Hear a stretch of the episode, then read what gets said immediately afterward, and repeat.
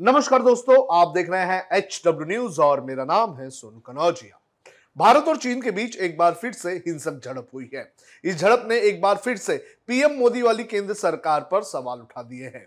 विपक्ष इस मुद्दे पर मोदी सरकार को घेरने का काम कर रहा है और इसे पीएम मोदी की नाकामी बता रहा है।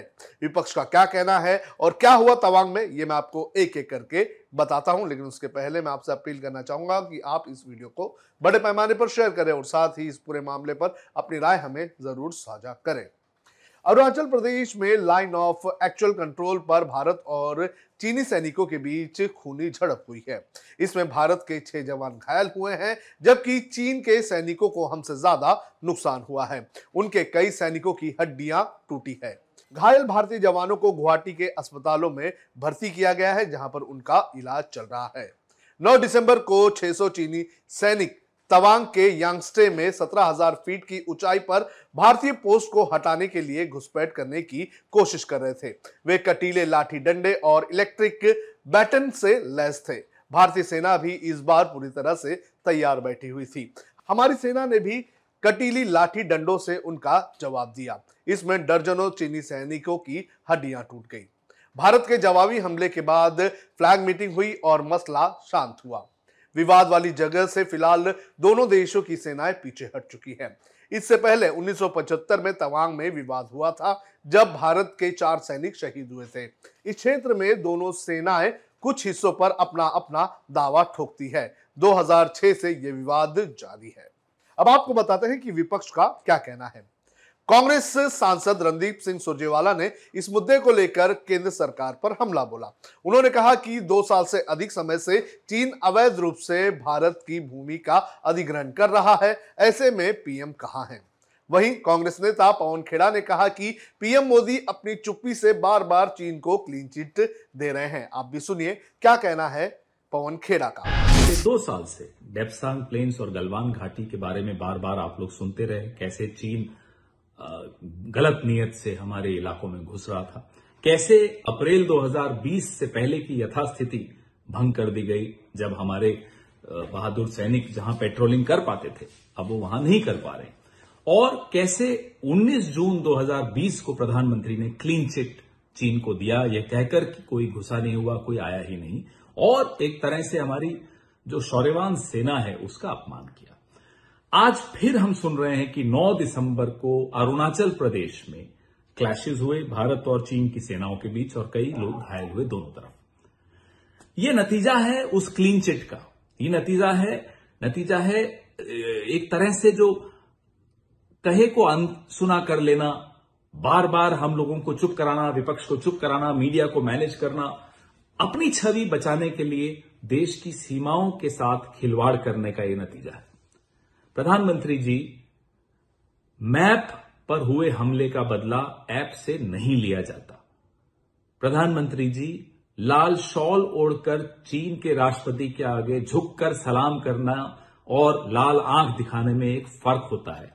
देश अपमानित महसूस करता है जब आप एक दुश्मन देश के राष्ट्रपति के साथ इस तरह से झुककर उसको सलाम करते हैं। चीन के विषय में आपकी नीति पूरी तरह से फेल हो गई है। हमारी शौर्यवान सेना का अपमान मत कीजिए। उसके शौर्य को कमज़ोर मत पड़ने दीजिए। आपकी राजनीतिक इच्छा शक्ति कमज़ोर है, सेना मज़बूत है। आपका अपना सांसद, अरुणाचल का सांसद, तापिर गाँव लिखकर दे चुका है कि अपर सुबनसिरी ज़िले में 60-70 किलोमीटर सेना भीतर घुसकर आई चीन की। पेंटागन ने आपको तस्वीरों के माध्यम से बताया कि कैसे 101 घरों का गाँव बसा लिया डिस्प्यूटेड एरिया में डिस्प्यूटेड वो भले है, लेकिन भारत उस एरिया को अपना मानता है। आपने फिर भी कहा कि नहीं, ये तो 1960 के पहले से ही डिस्प्यूटेड है। 1960 से पहले भले डिस्प्यूटेड रहा हो, लेकिन जो एग्रीमेंट्स हुई हैं चीन के साथ अलग अलग तौर की एग्रीमेंट्स उसमें यह स्पष्ट है कि यथास्थिति को दोनों तरफ़ में से कोई भी डिस्टर्ब नहीं करेगा। चीन ने यथास्थिति डिस्टर्ब की आपने कुछ नहीं कहा, आपने क्लीन चिट दी, अपने, आपके मौन की भी एक क्लीन चिट दे दी आपने चीन को अब फिर से क्लैश हो रहा है, अरुणाचल प्रदेश में हो रहा है। हम लोग संसद में सवाल उठाते हैं, आप नहीं जवाब देते। केसी वेणुगोपाल जी ने सवाल उठाने की कोशिश की दिसंबर 2021 में आपने सवाल लिस्ट से बाहर कर दिया। आपके अपने सुब्रमण्यम स्वामी सवाल पूछना चाह रहे थे, आपने नहीं पूछने दिया। सत्रह सांसदों के सवाल चीन पर आए। आपने पता नहीं क्यों चीन को बचाना चाहते हैं, आपने उन सवालों का जवाब नहीं दिया। समय आ गया है। चीन की नीति स्पष्ट कीजिए। अलग अलग राजनीतिक दलों को विश्वास में लीजिए। और कृपा करके लोगों को ये जवाब दीजिए कि ट्रेड क्यों बढ़ती जा रही है चीन के साथ। ये किस तरह का रिश्ता है आपका चीन के साथ? देश ये जानना चाहता है। एआईएमआईएम के सांसद असदुद्दीन ओवैसी ने दो ट्वीट करते हुए कहा कि भारत और चीन के सैनिकों के बीच हिंसक झड़प हुई और सरकार ने कई दिनों तक अंधेरे में रखा। उन्होंने सवाल उठाया कि जब सत्र चल रहा है तो संसद को सूचना क्यों नहीं दी गई? इसके बाद वाले ट्वीट में उन्होंने सवाल करते हुए लिखा कि घटना का ब्यौरा अधूरा है। झड़प की वजह क्या है? गोलियाँ चली या गलवान जैसी घटना थी, कितने सैनिक घायल हुए, उनकी हालत क्या है, चीन को एक कड़ा संदेश भेजने के लिए संसद सैनिकों के अप, सैनिकों को अपना सार्वजनिक समर्थन क्यों नहीं दे सकती? इसके अलावा कांग्रेस नेता सुप्रिया श्रीनेत ने भी इस पूरे मामले को लेकर पीएम मोदी और केंद्र सरकार पर हमला बोला है। आप सुनिए क्या कहना है सुप्रिया श्रीनेत का। 12 दिसंबर 2022 को एक अत्यंत चिंताजनक खबर सामने आ रही है। अरुणाचल प्रदेश के तवंग इलाके में भारतीय सेना की और चीनी सेना की भिड़ंत हुई है। जब चीनी सेना ने इधर आने की कोशिश करी और उसमें हमारे कुछ जाबाज ज़रूर घायल हुए हैं। लेकिन मुझे पूरा विश्वास है अपने सेना के शौर्य और पराक्रम पर और ये दावे के साथ कह सकती हूँ कि हमसे ज़्यादा क्षति चीन को ज़रूर पहुँची होगी। लेकिन चीन बार बार यह हिमाकत कर क्यों रहा है? 15 जून 2020 की। वो स्याह रात आपको याद होगी, जब गलवान घाटी में चीन को खदेड़ते हुए हमारे 20 सैनिकों ने सर्वोच्च बलिदान दिया था और उसके बाद प्रधानमंत्री ने देश को भ्रमित करने के लिए एक बहुत बड़ा झूठ बोला था कि कोई घुसा हुआ नहीं है।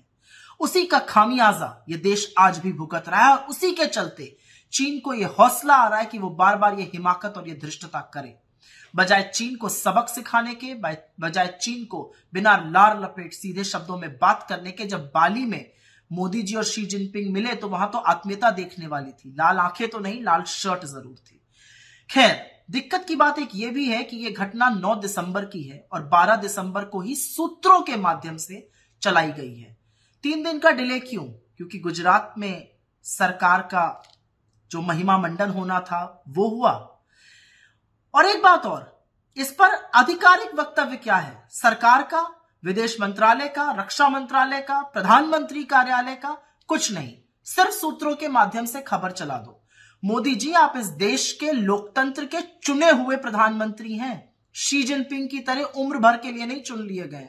और इसीलिए ज़रूरी है कि अब आडंबर को त्यागिए, हिम्मत दिखाइए, डरिए मत और इस देश को विश्वास में लेकर सत्य बताइए और चीन को वाकई में सबक सिखाइए कि वो आइंदा ऐसी हिमाकत ना कर सके। डरिए मत। आपको बता दें कि इसी तरह की घटना साल 2020 में गलवान में हुई थी, जहाँ पर भारतीय सेना के 20 सैनिक शहीद हो गए थे और उसके बाद से ही लगातार भारत और चीन के बीच गर्मा गर्मी का माहौल चल रहा है। हालाँकि किसी को यह अंदाज़ा नहीं था कि इस बार भारतीय सेना और चीनी सेना जो है, वो अरुणाचल प्रदेश में एक दूसरे के आमने सामने आएगी। फ़िलहाल इस मुद्दे की गूंज संसद में सुनाई दे रही है। संसद में भी इसको लेकर जमकर हंगामा हो रहा है। अब खबरें पाइए सबसे पहले। हमारे मोबाइल न्यूज़ एप्लीकेशन पर। एंड्रॉइड या आईओएस प्लेटफॉर्म पर जाइए। एच डब्ल्यू न्यूज़ नेटवर्क को सर्च कीजिए। डाउनलोड कीजिए और अपनी सुविधानुसार भाषा का चयन कीजिए। खबरों की भीड़ में अपने काम की खबर पाते रहिए।